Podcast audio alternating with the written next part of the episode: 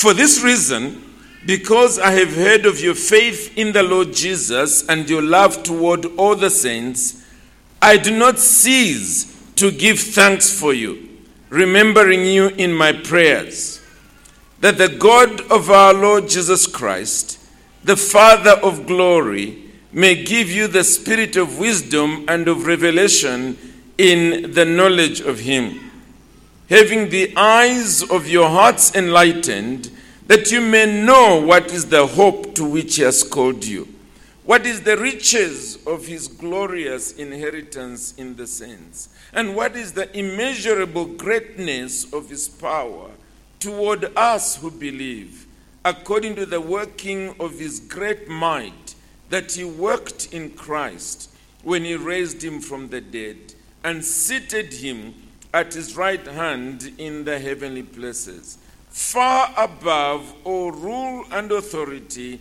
and power and dominion, and above every name that is named, not only in this age, but also in the one to come. And he put all things under his feet and gave him as head over all things to the church. And then this is our text, which is his body, the fullness of him who fills all in all. Well, our ongoing series is uh, entitled um, Celebrating the Unsearchable Riches of Christ. And I keep emphasizing the aspect of celebration. That this is something that ought to characterize our attitude as we are making through our way through this epistle of Paul to the Ephesians. We saw much of that when we expounded verse 3 to verse 14 of this chapter. But since then, we have been in this section towards the end of this chapter where the Apostle Paul is responding to what God has done in Ephesus in bringing these individuals to repentance and faith in Christ. And basically, we saw that first it is an attitude of praise and thanksgiving, but second, the response is one of prayer, deliberately praying for these believers. And we noted that in his prayer, first of all, he is praying for more of the spirit of revelation and knowledge and wisdom.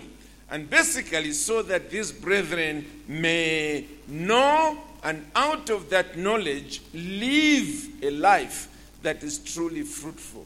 What should they know? There were three things.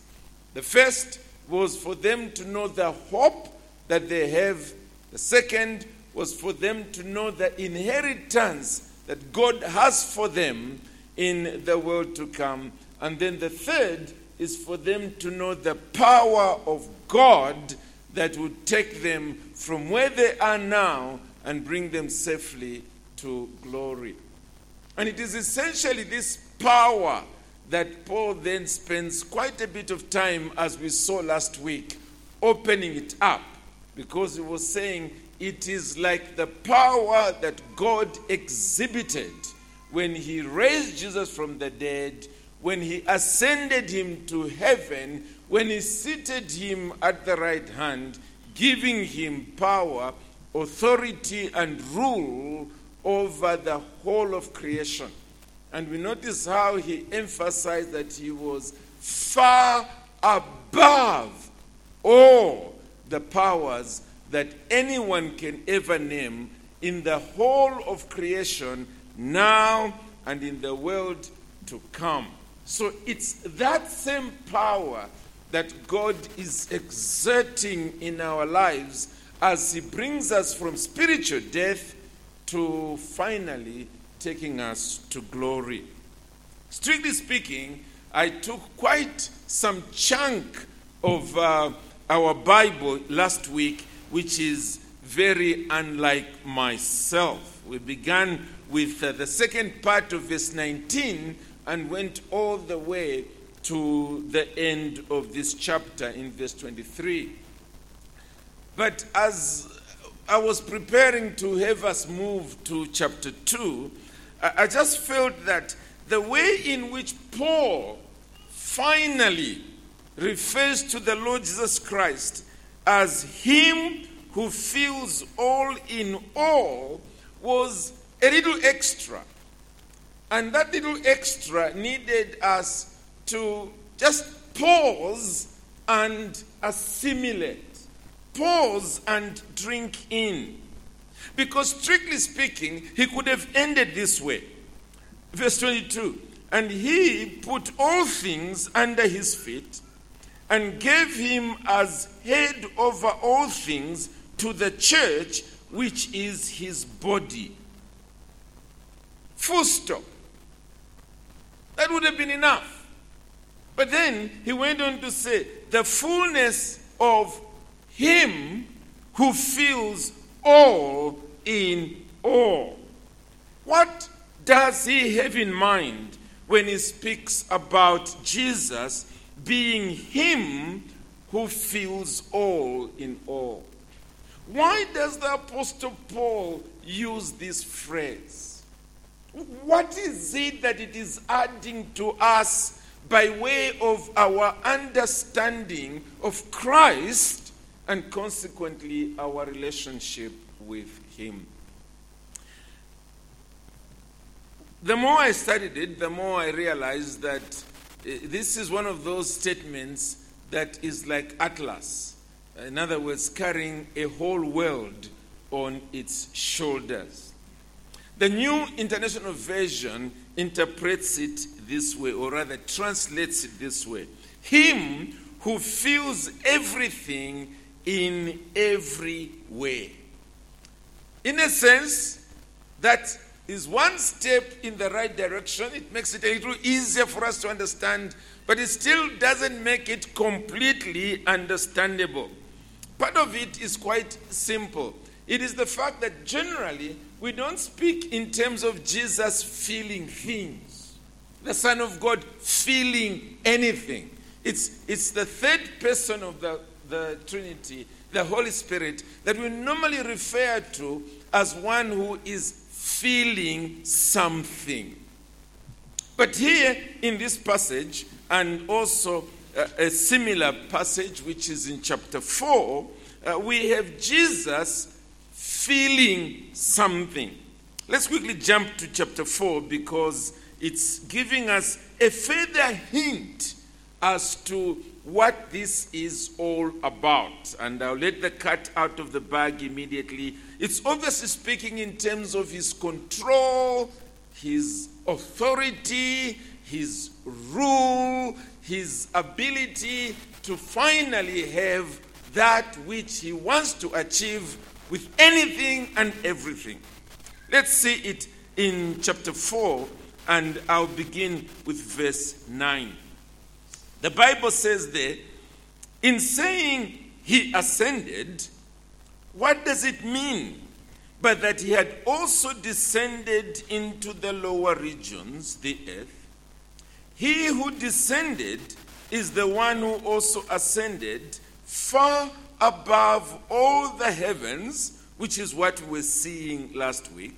And then it says that he might fill all things, ascending high above the heavens, that he might fill all things. And we were very clear last week about that which ascending into heaven meant for the Lord Jesus Christ.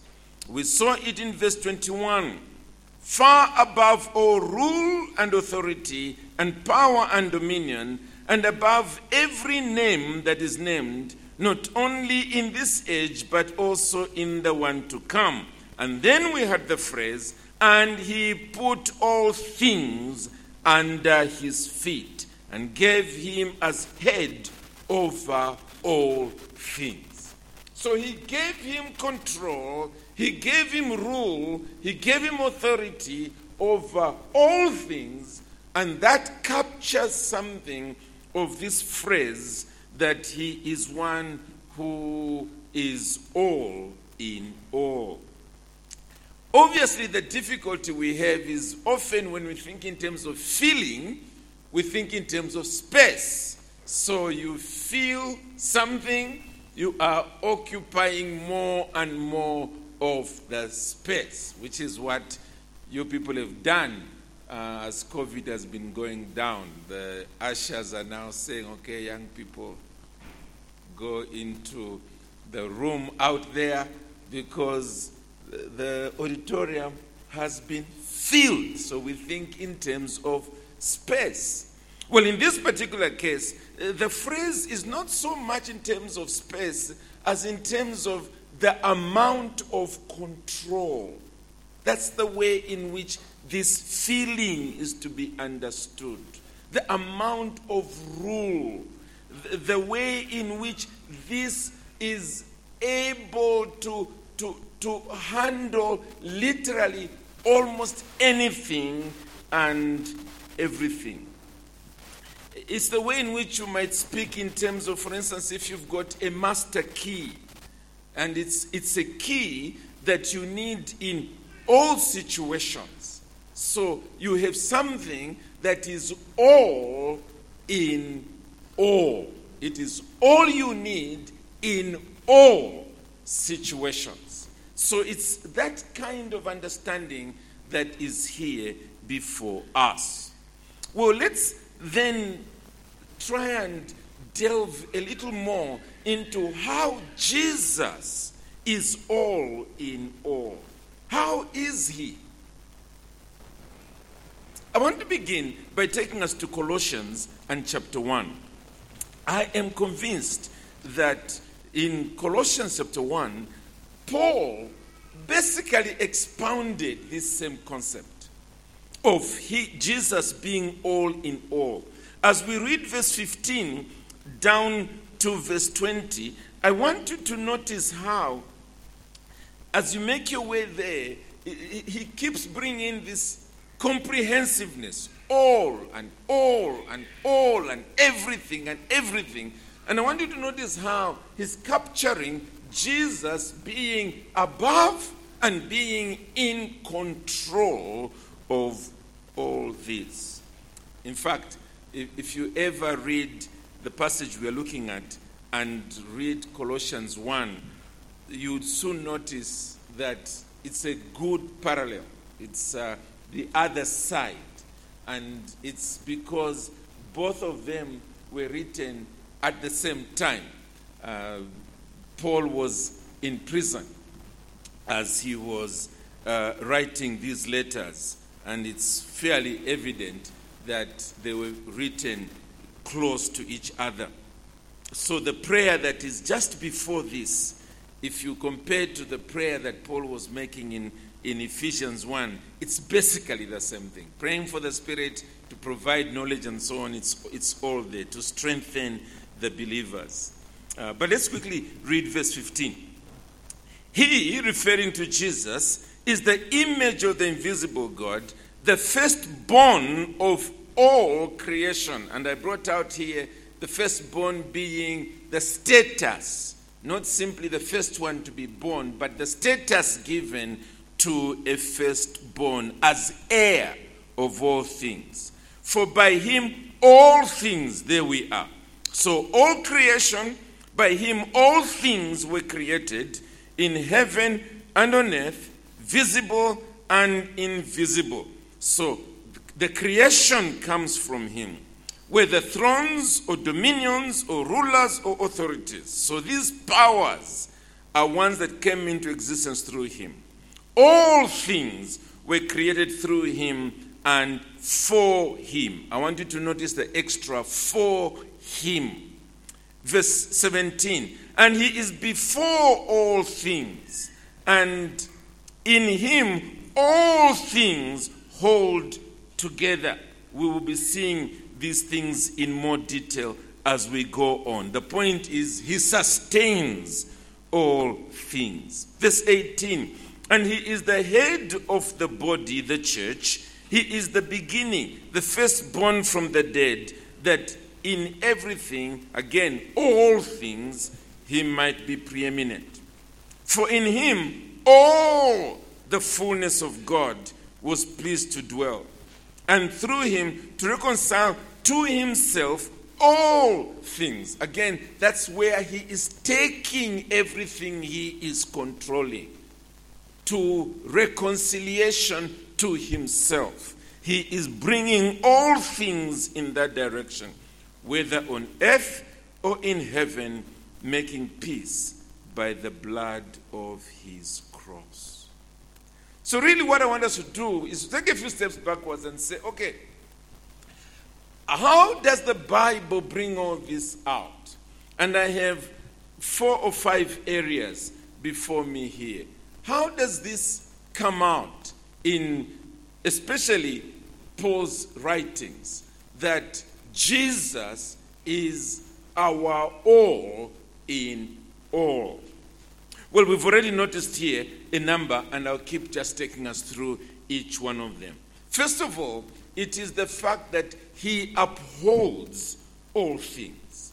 He upholds all things. So he didn't just create them, but anything that still is there, whether physical or that is material or in another sense spiritual, it is upheld by Jesus Christ. Otherwise, it would disappear completely out of existence. I mentioned the fact that we'll be in Corinthians quite a bit. Let's go to 1 Corinthians 8. 1 Corinthians 8 and verse 6. 1 Corinthians 8 and verse 6. Maybe I'll begin reading from verse 4 just so that we see the context. Therefore, as to the eating of food offered to idols, we know that an idol has no real existence and that there is no God but one. For although there may be so called gods in heaven and on earth, as indeed there are many gods and many lords, yet for us there is one God, the Father, from whom all things, from whom are all things, and listen to this and for whom we exist, and one Lord Jesus Christ, through whom are all things. And then he says, and through whom we exist. So our very existence is through the Lord Jesus Christ. Or as the author of Hebrews puts it in chapter 1 of Hebrews, chapter 1 and verse 3. Hebrews and chapter 1, the Bible says there that he is the radiance, referring to Jesus again, he is the radiance of the glory of God and the exact imprint of his nature. And he upholds the universe by the word of his power. He upholds the universe by the word of his power. So, in that sense, we can understand that he is all in all. In other words, whatever the all might be, he is the all that is upholding it. That's the first sense in which we are to understand Jesus being all in all.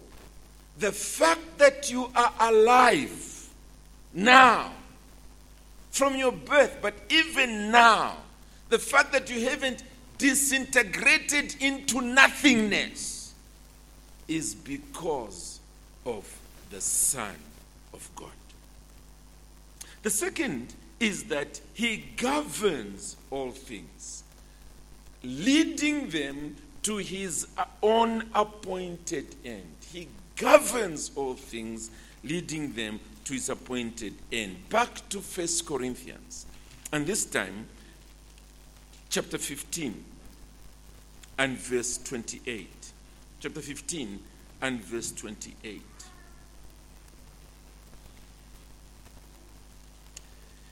Again, I'll begin a few verses before, and again, I want you to notice this aspect of authority and power and so on. Verse 24. Then comes the end, when he, referring to Jesus, delivers the kingdom to God the Father after destroying every rule and every authority and power. For he must reign until he has put all his enemies under his feet. We were learning from that in the last song that we sang from the, from the second psalm. That he's on the throne and he is going to destroy all the enmity, the wickedness, the evil that is against him. He must reign until he has put all his enemies under his feet. The last enemy to be destroyed is death. For God has put all things in subjection under his feet. You remember that from Ephesians and chapter 1. But when it says all things are put in subjection, it is plain that it, he, that he is accepted who put all things in subjection under him. And then verse 28 when all things are subjected to him, then the Son himself will also subject, be subjected to him who put all things in subjection under him. And there is the phrase that God may be all in all. So, although the world seems to be at enmity with God, although it seems to be triumphing against the gospel, be sure that Jesus Christ is sitting on the throne of the entire universe and he is leading history. He is head of all things. He is King of kings. He is Lord of lords. He is president of all presidents. He's prime minister of all prime ministers. He's governor of all governors. He's leading history to its closure. He is all in all. He is the actual power that is everything and therefore leading the whole of history to its desired end. And when the last of his elect has finally come in, he will arise from his throne, he will descend upon planet Earth, he will wrap up the whole of history, he will usher in eternity. He is all in all. There's a third sense in which we are to understand all in all, and it is that He empowers all things. So, to begin with, He upholds all things. Number two, He governs all things. Number three, He energizes all things. He empowers all things. In other words, He is the one who enables us to do anything that we are enabled to do, especially that which is spiritual, that which is for the good of others and for the glory of God. We cannot do that without His enabling power. Two verses, and it will make the point. First of all, chapter 12 of uh, 1 Corinthians, chapter 12. Chapter 12.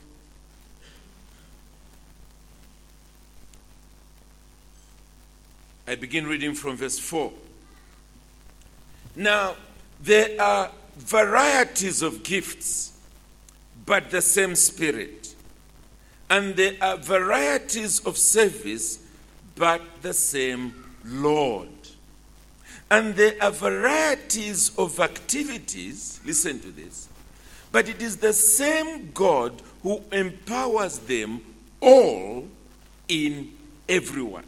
Another way you could say that is all in all. All in all. And He's the one who is doing this work. In other words, we would not be able to serve him at all if it were not for his empowering capacity, his energizing capacity that moves us to serve him. The Apostle Paul in chapter 15 of uh, 1 Corinthians again speaks thus about himself. 1 Corinthians 15 and verse 10. Uh, he begins by saying in verse 8 about himself, 1 Corinthians 15, last of all, as to one untimely born, he appeared also to me. For I am the least of the apostles, unworthy to be called an apostle, because I persecuted the church of God. So, what brought about this change?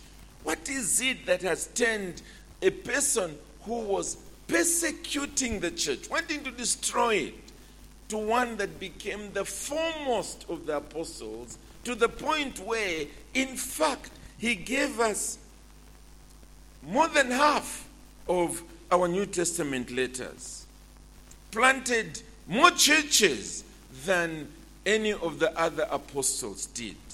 Well, look at the way he puts it in verse 10. But by the grace of God, I am what I am. And his grace toward me was not in vain.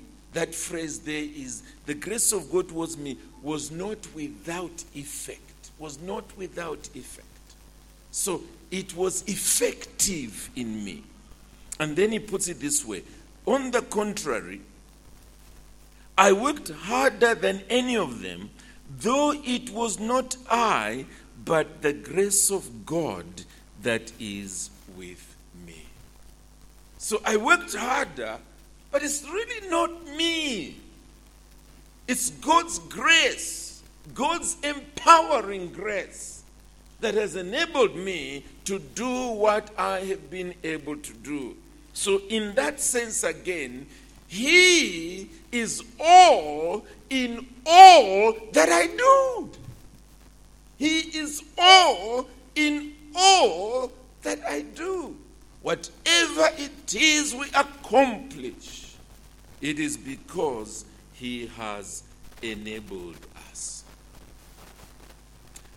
Another sense in which we can speak about Jesus being our all in all is that He satisfies all our aspirations. He satisfies all our aspirations. So, He upholds all things, He governs all things, He empowers all things, He satisfies all our aspirations. The best place to peep now is really the end of the Bible. Revelation chapter 21. Remember, he's driving everything to a desired end. And when we read Revelation chapter 21, you can't help but notice the sense of satisfaction at last, the sense of fulfillment at last. Look at the way he puts it here. Then I saw a new heaven and a new earth. For the first heaven and the first earth had passed away, and the sea was no more. And I saw the holy city, New Jerusalem, coming down out of heaven from God. And the picture here, prepared as a bride adorned for her husband. I saw that yesterday at Northmead Assemblies as Linda was getting married to David. The, the satisfaction, the fulfillment of her dreams. In children's bedtime stories, it often ended this way, and they got married. and lived happily ever after.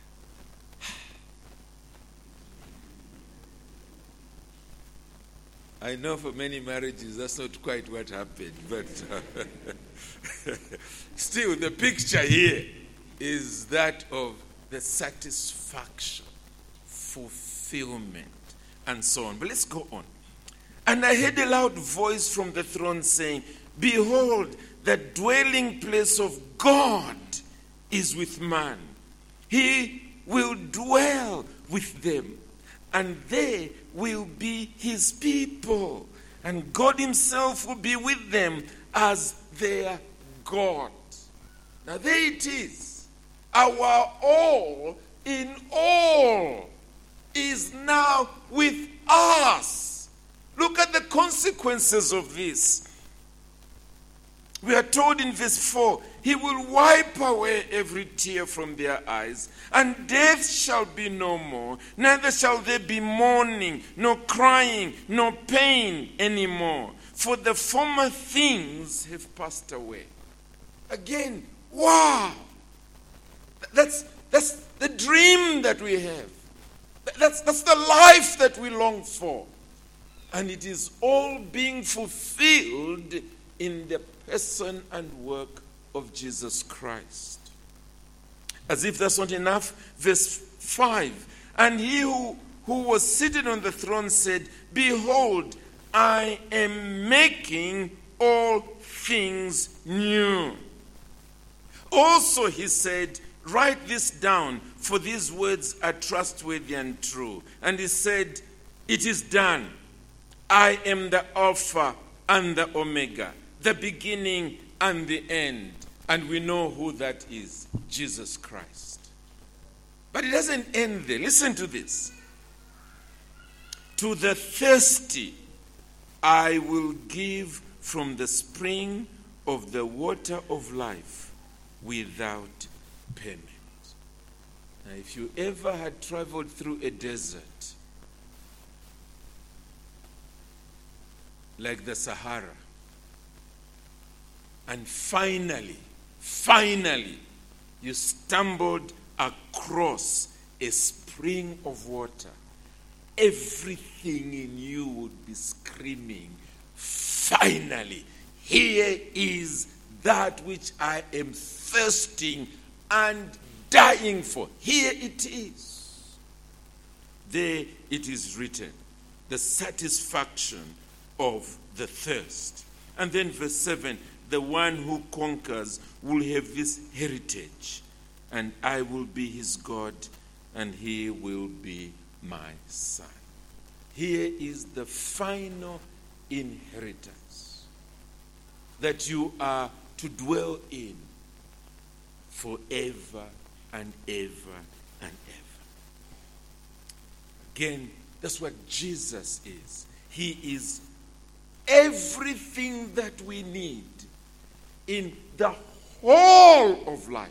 He is all in all. He is going to satisfy all our deepest longings. There's not a single iota of our being that will remain longing for something else that Jesus would not have satisfied.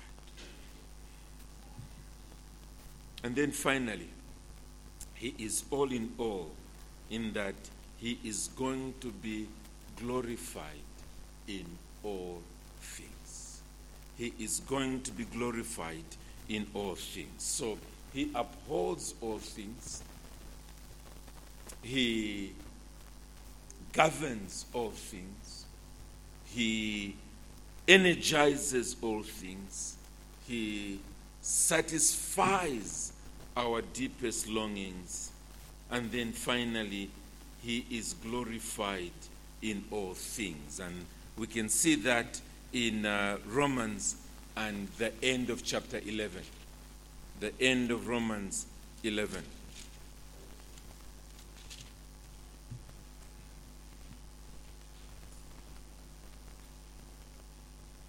The end of Romans 11.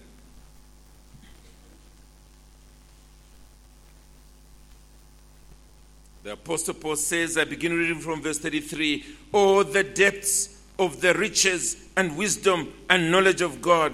How unsearchable are his judgments and how inscrutable his ways. For who has known the mind of the Lord, or who has been his counselor, or who has given a gift to him that he might be repaid? And here it is, the all in all. For from him and through him and to him are all things. Notice that to him are all things. And then he says, To him be glory forever. Amen. In other words, in, he is all in all. He is the one to get all the praise all situations, in all things. All the praise goes to Him.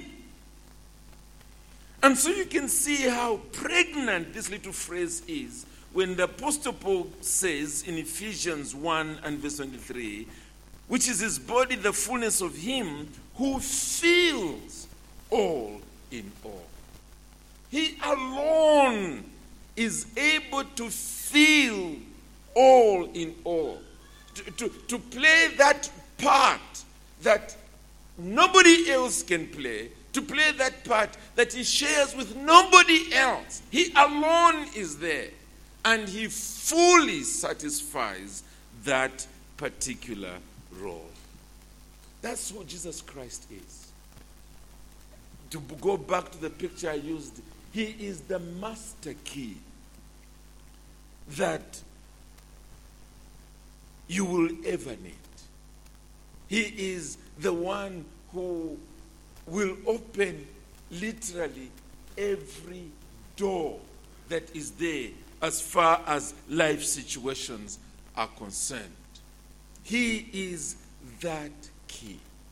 He alone is all in all. He is, in other words, all that you need. All. All. It doesn't matter what area of life it might be. Jesus, ultimately, in all that he is, is sufficient for you. He is. So let me ask you a simple question What are you living for? Who are you living for? What is it that you say, yeah, if, if I can only achieve that, I will be a very happy person. I will be fulfilled. I will be satisfied. What is it? Human love? Well, ask your friends whether they got married and lived happily ever after. Ask them.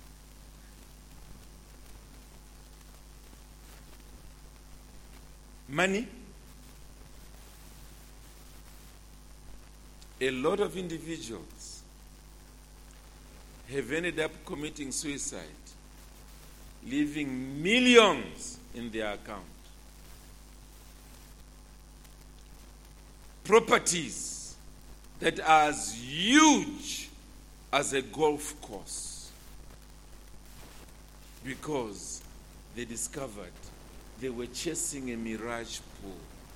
It did not satisfy. Fame, so that you can be well known in the world. Same thing. Individuals who've had their faces on glossy magazine covers have been found the next day to have killed themselves, overdosed, still chasing after something.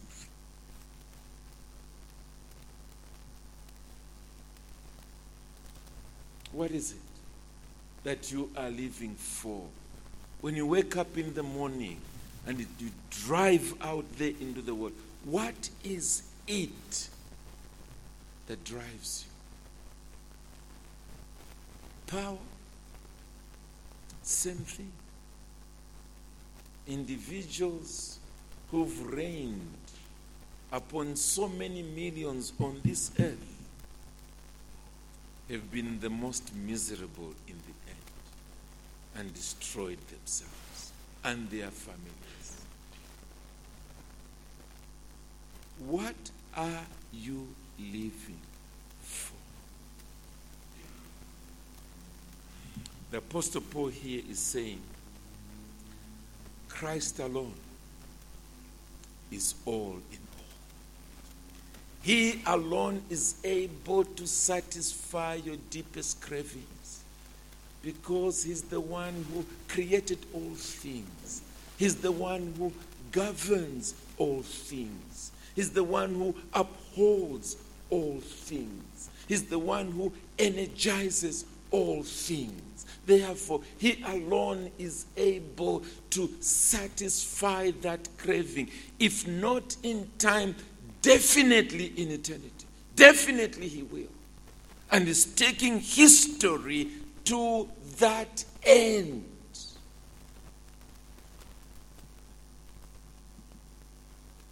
Hymn writers have captured this so well in at least two hymns that I want to quote from. One of them says, I cannot tell. And just two stanzas from there. Stanza 3 and stanza 4 says, I cannot tell how he will win the nations, how he will claim his earthly heritage, how satisfy the needs and aspirations of east and west, of sinner and of sage. But this I know all flesh will see his glory, and he shall reap the harvest he has sown. And some glad day his sun shall shine in splendor when the Savior, Savior of the world, is known. I cannot tell how all the lands shall worship when at his bidding every storm is stilled. Or who can say how great the jubilation when all the hearts of men with love are filled? But this I know.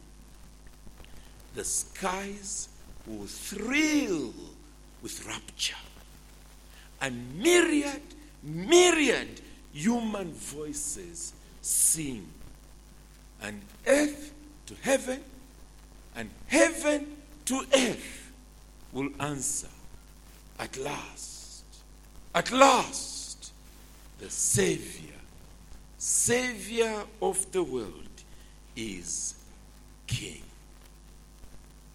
Will you be part of that? That voice thrilled with rapture that is basically saying, Here is my full, full satisfaction. And then lastly, the hymn, The Sands of Time Are Sinking. Again, the third and last stanza. The hymn writer says, O Christ, He is the fountain, the deep, sweet well of love. The deep, sweet well of love. He says, The streams on earth have tasted. More deep I'll drink above. There, to an ocean fullness, His mercy, mercy doth expand, and glory, glory dwelleth in Emmanuel's land. And finally, capturing on the picture of bride and bridegroom, the bride eyes not her garment, but her dear bridegroom's face. I will not gaze at glory, but on my King of grace. Not at the crown he gifteth, but on his pierced hand, the lamb is all the glory in Emmanuel's land. My plea, dear friends, is make Christ your all in all. Come to Him with all your being, submit to Him, live for His glory alone in all things. Whatever it is you do for a living, in your marriage, in your recreation, whatever it is, do it all for His glory. And there is a satisfaction you will know that the people of this world know absolutely nothing about. Make Jesus your all.